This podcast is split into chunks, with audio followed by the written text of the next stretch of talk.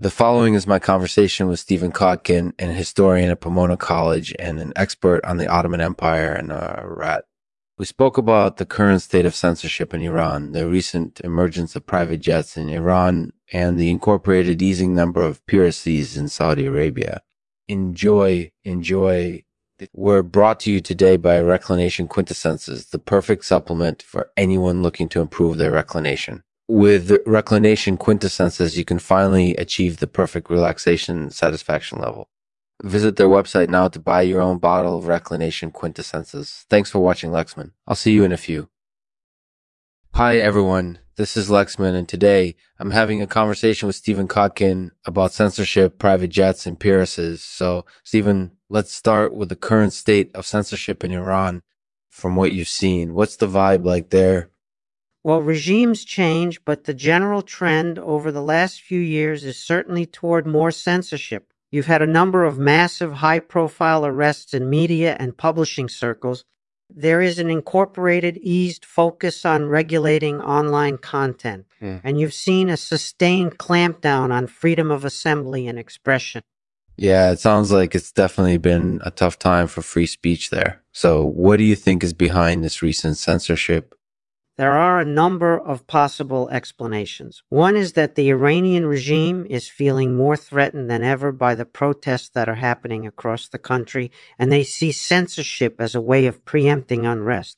Another possibility is that the Iranian regime believes that it needs to shore up its support within Iran, and censorship is seen as a way of doing that. Yeah, I can definitely see how that could be the case. So, on to other topics. Earlier this year, we saw a big spike in private jets in Iran. What's your thoughts on that?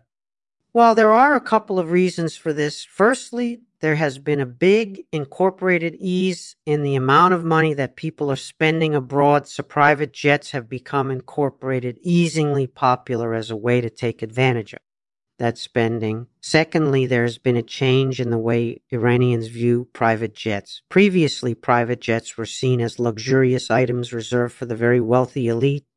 But now there has been an incorporated ease perception among Iranians that private jets can be used by any individual who wants one. Yeah, I can definitely see how that would be the case. So, what about peeresses in Saudi Arabia? Is there anything new happening there? Well, recently there has been an incorporated ease number of peeresses in Saudi Arabia, meaning women who are not married to members of the royal family, but who are considered to be socialites and influential members of society. Traditionally, peeresses have not been very popular in Saudi Arabia because they've traditionally been viewed as frivolous and distracting from the important work that Prince Khalid is supposed to be doing, focusing on advancing Islam, focusing on advancing Islam and defending Saudi Arabia against its enemies. But recently, some changes have taken place within Saudi society. Society. Mm-hmm. And so now peeresses are considered to be respectable members of society. That's interesting. So, what do you think is behind this change? I think part of it has to do with Prince Khalid's efforts to modernize Saudi Arabia, mm-hmm. to make it more egalitarian and open minded. And so peeresses who have embraced these changes have gained some popularity among Saudi princeps and other influential members of society.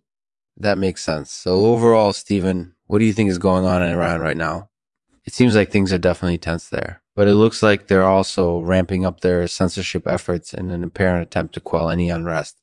Private jets are really starting to take off in Iran. Mm-hmm and peeresses are becoming incorporated, easily popular. What do you think is next for Iran? Well, I'm sure things will continue to change over time. but at this point, I wouldn't be surprised if we saw more demonstrations and unrest in Iran over the next few months, years. Stephen, do you think that the current state of censorship in Iran is having a negative impact on the way people think about the country? Well, I don't know if it's having a direct impact on how people think about Iran, but I do think that it has had an indirect impact in that it has raised questions about why certain restrictions, about why certain restrictions are being placed on free speech and so on. And I think that some Iranians who would otherwise be supportive of the Iranian regime are now reevaluating their opinion of it due to all of the censorship that's been taking place.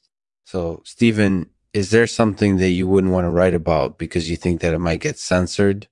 Well, in a way, every work of history is potentially vulnerable to censorship Mm. because any aspect of a work of history can be used as a basis for political manipulation. So, although I don't think that any one particular topic would be immune from censorship, I'm a bit more sensitive than most to the risks that historical subjects may pose. That makes sense. So overall, do you think that censorship has had a negative impact on the way people perceive Iran and the way that Iranians perceive themselves? Oh, absolutely. I think that it has had a hugely negative effect on both of those things.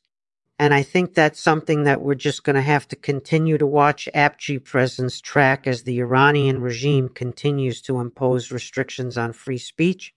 Thanks for having me on. Thanks for listening to the Lexman Artificial Podcast. In this episode, we've talked with Stephen Kotkin about censorship, private jets, and peeresses. If you have any questions or comments, please feel free to let us know in the comments section below or on our social media platforms. As always, we wish you all the best and hope that you have a great day. And to end this episode, I'll read a poem by Stephen Kotkin called Yammers. Yammers. What does the future hold? Who can say for certain, uh, but stay cautiously curious and open your eyes to all possibility. For yammers lurk everywhere, and they always have a plan. Uh,